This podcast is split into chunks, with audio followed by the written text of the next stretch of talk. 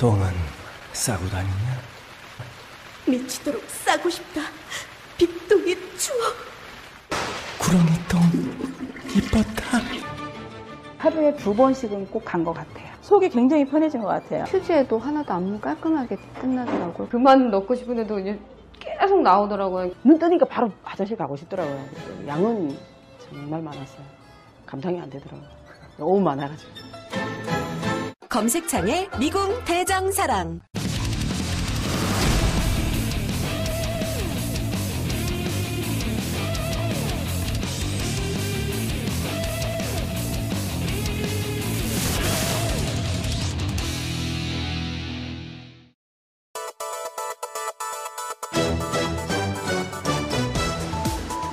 나른한 오후 2시 정신이 반짝 나는 꼭 알아야 할 이슈들로 여러분들의 오후를 확실히 뒤집겠습니다. 3월 30일 금요일 이슈파이터 지금부터 출발합니다.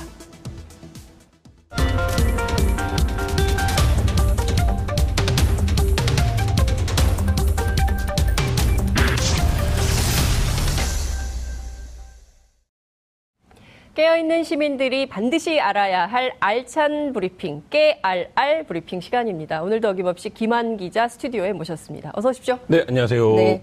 시작하기 전에 정산해야 될 게 있어요. 어떤 거죠? 어제 틀렸잖아요. 아, 27일. 네.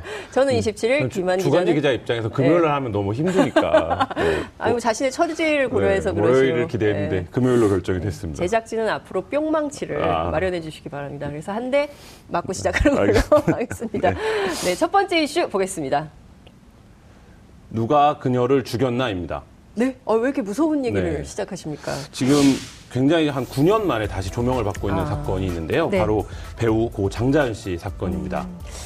청와대 청원 게시판에 20만 명이 넘는 시민들이 네. 예, 이 재조사가 필요하다는 입장을 밝히고 있는데 초반엔 그렇지 않았다면서요? 네, 초반에는 꽤 오랜 기간 동안 이제 숫자가 늘지 않았었는데 네. 미투 운동이 활발하게 전개가 되면서 음. 어, 장자연 씨의 죽음을 재조명해야 된다. 그리고 그것에 어떤 가- 책임이 있는 가해자들에 대한 네. 처벌이 지금이라도 반드시 재수사를 통해서 이루어져야 된다. 네. 이런 이제 좀 국민적 열망이 모이면서 네. 급속도로 이제 사람들이 청원에 참여를 했고 결국 23만 명 정도 지금 음. 네. 예, 도달했습니다. 그러니까 참이 이 미투 운동이라는 게 목숨을 걸고 네. 하는 얘기라는 것이 사실은 장자연 씨 사건으로 규명이 되는 거거든요. 그렇죠. 음. 왜냐하면 이게 굉장히 벼랑 끝에 서 있는 분들인데 특히 이제 2차 가해 네. 이런 문제가 정말 심각한 상황인데 지금 워낙 오래된 사건이기 때문에 네. 9년 전으로 좀 돌아가 보죠. 그래서 당시 사건에서 주목해야 될 포인트들이 어떤 네. 건지 그걸 좀 짚어주세요. 예, 그래서 오래전이라서 제가 약간 시간 순서를 좀 짚어 드릴게요. 네.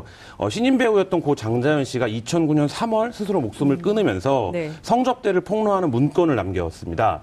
어, 이걸 이제 이른바 장자연 리스트라고 불렀는데요. 네. 뭐 언론사 가- 고위 관계자, 연예기획사 대표, 금융권 대표 등에게 한 2, 30여 명에게 성접대 를 했던 정황을 남겼습니다. 네. 그런데 이후에 놀라운 일이 벌어집니다. 엄청난 국민적 공분과 취재 열기가 있었음에도 불구하고 모두가 무혐의 처분을 받고 그랬어요. 단 두 명만 재판에 넘겨졌습니다. 그 두 명은 장자연 씨의 소속사 대표와 네. 장자연 씨의 매니저죠. 네. 그래서 이 나머지, 그러니까 실제로 장자연 씨가 성접대를 해서 어떤 장자연 씨를 놀이개로 삼았던 사회에 힘 있는 남자들은 다 빠져나가고 음. 네. 이 장자연 씨의 회사 관계자들만 어, 재판에 넘겨지는 이런 수사가 이루어졌었습니다. 당시에 언론사 고위 관계자 네. 이 언론사가 특정이 됐었어요. 그렇죠. 예, 그 이름도 유명한 조선일보. 조선일보. 그런데 당시에 이 사건과 관련해서 명예훼손이다. 네. 30억 소송을 냈었죠. 조선일보의 당시 대응은 뭐 어마어마했었는데요. 네. 그 당시에 언론인이 다섯 명이 연루가 됐다라고 이제 뭐 실명은 아니었지만 보도가 됐었고 네. 이미 그때도 조선일보 사주가 관련이 되어 있다라고 네. 보도가 됐었는데 조선일보는 당시 극구 부인을 했었습니다. 음. 그리고 그 얘기만 하면 바로 고소를 하는 고소전을 전개를 했고 그래서 총 그때 이제 조선일보가 냈던 명예훼손의 소송 규모가 30억 대였고요. 네. 그리고 조선일보가 그때 얼마나 치졸한 짓을 했냐면 자사 문제와 관련 해서 자신들이 소송을 제기하고 그걸 일면에 쓰는 음. 조선일보 일면에 쓰는 이런 행태를 보였는데 홍보지가 아닌데. 그렇죠. 말도 안 되는 예. 사실인데. 그 사보에 내야 되죠. 그렇죠. 건. 사보나 사보에. 노보에 예, 내야 노보. 되는 일인데 노보는 이제 노동자들의 네. 것이기 때문에 사보에 내야겠죠. 그렇죠. 사주의 입장을 네. 대면하려면. 네. 네. 그래서 그때 뭐 이종걸 의원이라든지 네. 이정희 의원 그리고 예. 뭐 언론 관련된 시민단체 대표들 아. 그리고 해당 내용을 보도했던 인터넷 매체 기자들까지 조선일보가 싹뭐다 고소를. 고소를 했었었죠. 예, 꼼꼼하네요. 네, 깨알같이. 조선일보가 이런 부분은 뭐 예. 사주 관련된 부분은 아. 아주 철저하게. 네. 우리처럼 깨 알 알. 알. 꼭 알아야 되는 게 네. 아니라 아, 깨알같이 찾아가지고 다 고소를 했다는 건데 여기서 이제 중요한 인물 방씨 일가 네. 특히 조선일보 방 사장 네. 저희가 이제 그 실검으로도 얘기했지만 방용훈 사장이 네. 계속 실검에 올랐는데 이분도 당시 어, 접대 상황에는 있었던 건데 그 외에 다른 등장 인물이 또 있다. 이것이 네. 한겨레 20일 단독 취재로 처음 나오는 건가요? 네, 뭐 당시의 수사 기록이나 재판 기록을 저희가 입수를 해서 네. 어, 다음 주에 자세하게 보도할 예정인데요. 네. 어, 아, 자사 홍보하시는 거예요? 바- 아, 뭐 저희가 취재를 하고 있니까요. 아, 취재를 했기 때문에 다음 주에 보도될 내용을 미리 이슈파이터를 통해서 소개를 해드리는 겁니다. 어, 박용훈 사장과 관련된 얘기는 좀 나왔었습니다. 네, 근데 그렇죠. 어, 어, 장자연 씨로부터 접대를 받았던 인물이 박용훈 사장뿐만 아니라 방정호 지금 현 TV조선 대표인데요. 방정호, 방정호. 방정호, 예, 그- TV조선 현 대표. 네, 그렇죠. 아, 이거 조심하셔야 돼요. 네. 이거 잘못하면 또 30억 명예훼손 소송 네. 될수 있어요. 그 예. 방상훈 사장의 아들이죠. 네. 방상훈 사장의 아들이고 방상훈 사장은 이제 조선일보 대표. 아, 인- 지금 나오는 문건이 네. 있는데 저 문건이 뭔가요? 저 문건이 이제 당시에 조선 예. 그 저희가 수사 기록을 입수한 내용입니다. 아. 저기 보시면 네. 조선일보 사장 아들인 방종호하고 만났을 때 단순히 장자연을 소개만 시켜주었고 장자연은 술을 마신 사실이 없다고 했- 하였습니다. 이렇게 이제 예. 답변을 한 내용이고요. 네. 장자연, 방정호가 먼저 가고 나서 저하고 다른 사람이 또 수- 같이 술을 마셨다 이렇게 네. 진술을 한 뭐 거예요. 땡, 그 공란으로 쳐 있는데 어떤 사장, 어떤 사장, 네, 네. 그 사장의 있었던 동생인. 아 예. 등장 인물들이 네, 나오는 네. 거군요. 저 문은 누구고 답은 누굽니까? 어, 문은 저- 질- 검찰이고. 어, 네, 검찰이 한 것이고요. 답은 그때 수사를 받았던 아. 그 참고인이나 예. 그 피의자거나. 등장하는 예. 피의자거나. 예, 그렇군요. 저 진술을 보면 어, 당시 검찰, 경찰과 검찰이 네. 어, 방정호 씨가 네. 장자연 씨를 만났다라는 사실을 네. 인지하고 네. 분명히 그 구체적인 장소와 시간도 특정이 되어 있습니다. 수사 기록을 네, 보면. 예. 그걸 인지하고도 사건을 방정호 씨를 등장시키지 않은 채 덮었다는 것이죠. 장자연 사건에서 네. 방정호라는 실명은 처음 등장하는 것 같 거든요. 어, 뭐 카더라나 썰 수준에서는 이제 이름들이 나왔었는데 예. 네. 어, 실제 저희가 이제 수사 기록이랑 재판 기록을 입수해서 예, 예. 분석하는 과정에서 처음으로 좀 이름을 드러내고 서 이제 보도를 하려고 합니다. 예, 당시에 이제 스포츠조선 사장하고 네. 스포츠존 전 사장 네. 그리고 이제 스포츠조선 전 사장이 조선일보 사장으로 둔갑을 했다는 네. 사실이 이제 지난번에 말씀을 좀 주셨는데 이건 또 다른 차원이네요. 그렇죠. 그러니까- 도대체 몇 명이 지금 관계가 돼 있는 건가 어. 좀 궁금한데. 그러니까 당시 검찰 수사를 좀 짚어보면요. 네. 스포츠조선 전 사장이 장자연을 네. 만난 것으로 해서 수사를 종결을 시켰습니다. 그렇죠. 그런데이 스포츠조선 전 사장은 결국엔 방용훈 씨의 존재를 감추기 위해서 등장시켰던 어떤 뒤집어 씌웠던 아. 예. 어, 어, 것으로 방- 보이고요. 방패막 이런 건가요? 예, 그렇죠. 예. 그래서 그 방용훈 사장은 이제 조선일보 주주이면서 동시에 조선일보 옆 건물에서 운영하고 있는 이제 코리아나 호텔의 예. 사장인데 예. 코리아나 호텔 사장의 조선일보 사장이라는 표기를 코리아나 호텔 사장이 아닌 스포츠조선 사장을 그렇게 불렀던 것이다. 네. 이렇게 이제 당시 수사를 정리를 했던 것이죠. 어. 근데 저희가 이번에 수사 기록을 보니까 네. 당시 어, 검찰과 경찰은 어, 7월과 9월의 만남만 수사 그 발표를 했었습니다. 네. 7월 달에 조선일보 사장 오찬이라고 되어 있었는데 예. 이 조선일보 사장 오찬이 스포츠조선 사장이었던 것 같다라는 것이었고 예. 9월 달에는 스포츠조선 사장이 장자연을 만났다 이렇게 예. 이제 그 유명한 청담동 중식당에서 만났다 예, 이런 예. 내용인데요. 네. 지금 이제 화면이 나오고 있는데 7월 17일 조선일보 사장 오찬이라고 기재된 것은 스포츠조선 사장 누구를 지칭하는 것이다. 뭐 이렇게 이제 당시 검찰은 받- 수사를 했었고요. 음. 네. 그리고 9월에 이제 있었던 청담동 중식당 모임도 그래서 스포츠조선 사장이 있었던 것으로 정리를 했는데 네. 저 제가? 뭐 예, 지난주에도 말씀드렸지만 그 자리를 주재했던 것은 박용훈. 예, 박용훈 사장이었다는 예. 거죠. 그렇군요. 박용훈 사장이 주자, 저, 주재한 자리였었는데 이제 어쨌든 그러면 이 스포츠조선 사장은 굉장히 억울하겠어요. 네, 굉장히 억울함을 네. 호소하고 있고 예. 이분이 이제 조선일보에서 30년 이상 일하신 분인데 어. 어. 쨌든 자신이 일했던 조직에서 자신에게 이렇게 책임을 뒤집어 씌우는 행태, 네. 사주의 문제가 예. 결부되어 있다 그래서 굉장히 좀 음, 화가 그 다- 당시 수사 결과에 대해서 네. 만족할 수 없는 도저히 받아들일 수 없는 상황이고요. 그렇군요. 또 한 가지 중요한 게 있습니다. 어, 어떤 겁니까? 수사 기록을 제- 보다 보니까 네. 그래서 이제 2008년 9월 만남까지만 이제 공식적으로 수사 그동안 이제 알려져 왔는데 2008년 10월 만남이 있습니다. 예? 2008년 10월에 또 누군가를 만납니까? 네, 이 자리에서 누가 만납니까? 누가? 방종호 씨와 장자연 씨가 네. 강남에 있는 한 주점에서 만났다라는 어, 이거 지금까지 한 번도 나오지 않은 얘기 같은데. 음, 네, 그- 처음 나오는 여러분 지금 특종 보도를 하고 있는데 예. 그래서 주점에서 결제한 내역까지도 그때 수사 당국이 다 이거 확인을 확인하셨어요? 했고, 네, 어. 음. 그 이것도 이제 수사 내용에 있는 내용입니다. 그래서 어 장자연 씨가 2008년 9월에 박용훈 사장을 만났을 때그 네. 수사 내용을 보면 뭐 사실상 그때 장자연 씨가 데뷔했다 뭐 이렇게 진술을 한 참고인들이 있어요. 그러니까 네. 장자연 씨가 어떤 성접대라든지 그런 이제 자리에 불려가는 거가 예. 9월 달에 처음 나왔고 네. 장자연 씨가 그 다음에 3월에 이제 자살을 예. 하는데 예. 그럼 그 사이에 무슨 일이 있었던 거잖아요. 그래서 지금 그 수사 기록을 보시면 음. 네. 어, 조선일보 사장 아들인 방정호하고 만났을 때 네. 단순히 장자연을 소개만 시켜주었고 뭐 장자연은 술을 마신 사실이 없다고 하였죠. 이렇게 다시 되묻습니다. 네. 그래서 장자연과 방정호가 먼저 가고 뭐 이렇게 이제 답변하는 부분이 있는데요. 음. 네. 이 만남이 바로 2008년 10월입니다. 어. 근데 검- 그 당시 수사에서는 이 만남 자체가 아예 누락이 됐던 것이죠. 그렇군요. 자, 근데 이 이제 검찰의 수사 기록이긴 합니다만 수사 기록과 관련해서 방정호 사장 접촉은 해보셨습니까? 음, 방종호 사장 지금 현재 뭐 이 사건 관련해서 그 박용호 사장도 네. 그렇고 방종호 사장도 그렇고 전혀 뭐 네. 자신들은 연관이 없다라는 입장을 고수하고 있기 때문에 저렇게 다 이름이 실명이 나왔는데 부인할 수 있겠습니까? 네, 그래서 수사 기록상에 박용훈 사장과 네. 방종호 사장이 있었다라는 것은 분명하고요. 네. 지금 규명돼야 되는 건 뭐 저거는 어, 검찰과 경찰이 공식적으로 수사를 했던 기록이기 때문에 네. 왜 저렇게 수사나 진술을 받아놓고도 네. 어, 박용훈 사장과 방종훈 사장에 대한 조사조차 하지 않았는지 그게 정말 지금 말씀하시는 내용이 핵심 네. 키포인트인 것 같습니다. 그렇죠. 저렇게 조사를 깨알같이 다 해놓고 음.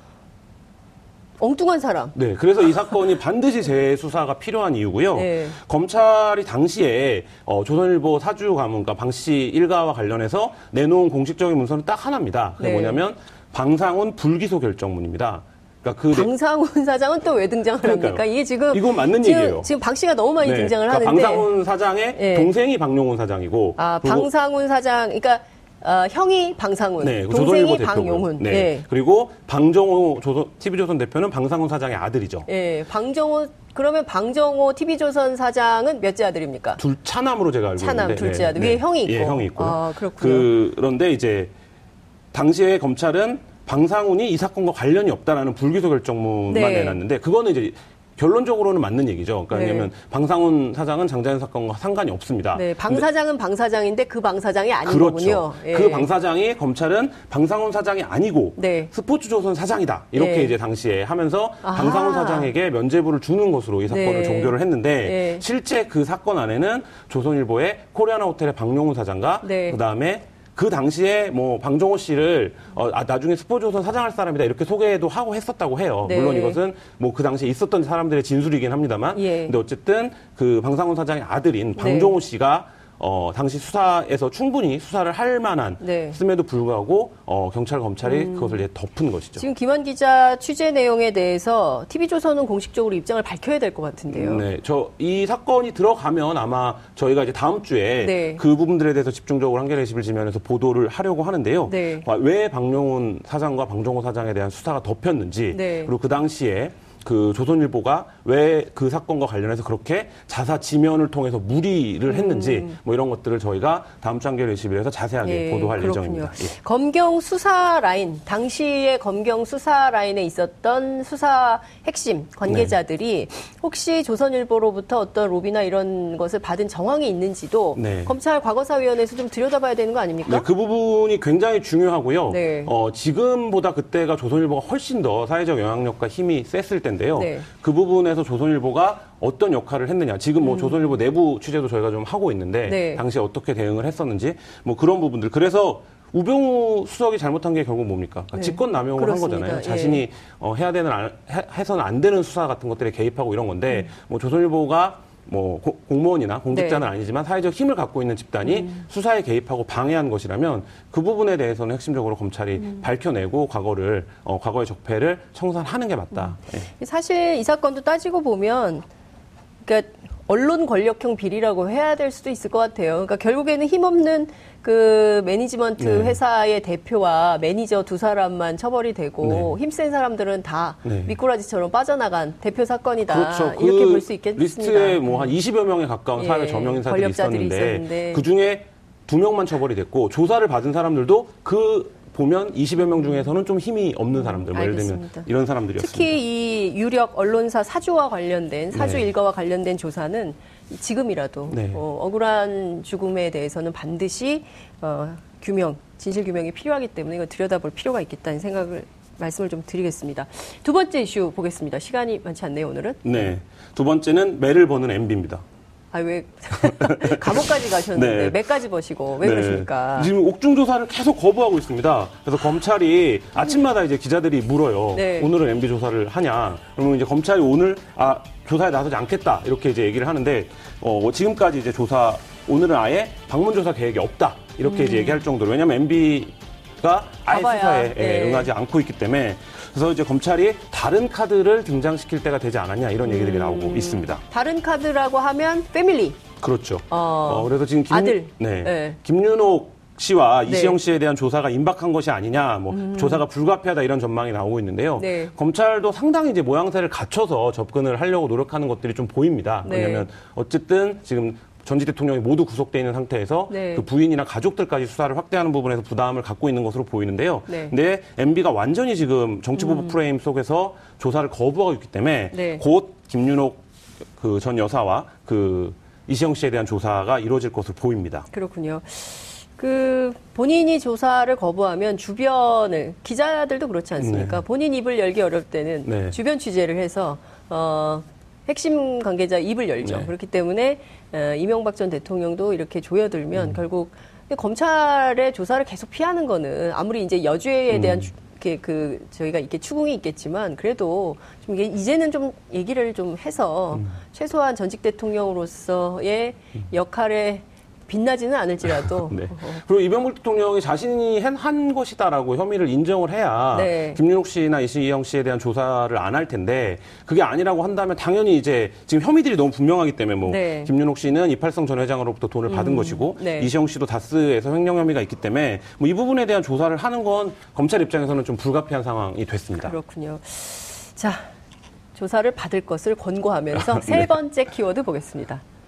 세 번째 키워드. 유승민은 왜입니다. 유승민. 네. 아, 유승민은 왜? 네. 유승민 뭐 했어요? 유승민 대표? 지금 뭐 자유한국당과 연대할 수 있다 이런 발언으로 아. 여의도 정가를 발칵 뒤집어 놨는데요. 절대 그런 일은 없다고 네. 바른미래당 관계자들이 계속 얘기를 하고 있는데 대표가 지금 그 얘기를 하고 나선 겁니까? 네, 그렇습니다. 유승민 그 자유한국당 의원이 연대 제안에 대해서 네. 어, 적극적인 발언을 했습니다. 그러니까 뭐 지금 지역까지도 구체적으로 얘기가 되고 있는데요. 네. 뭐 서울시장은 안철수 의원으로 단일화를 하고 네. 경기지사는 남경필 지사가 나가고 제주도는 원희룡 지사가 나가는 그림 구도로 해서 네. 어, 야권이 후보를 단일화할 수 있는 것이 아니냐. 이게 다 정치 평론가들이 했던 얘기인데 그대로 움직이네요. 네, 그렇게 지금 움직이고 있는데요. 네. 그 바른미래당은 지금 그래서 시끌시끌하고 여의도 전체가 오랜만에 바른미래당이 네. focusing을 지금 받고 아, 있는 뉴스의 그런 중심이 상황입니다. 됐습니까? 오랜만에? 네, 어, 제가 보기에는 그 다- 분당되고 나서는 처음이 아닌가 화제의 중심이 좀 되고 네, 있는 네, 건데 그렇습니다. 유승민 대표가 그랬다면 서요. 네. 이게 지금 뭐 딴 지역은 말고 네. 제주 때문이다. 네.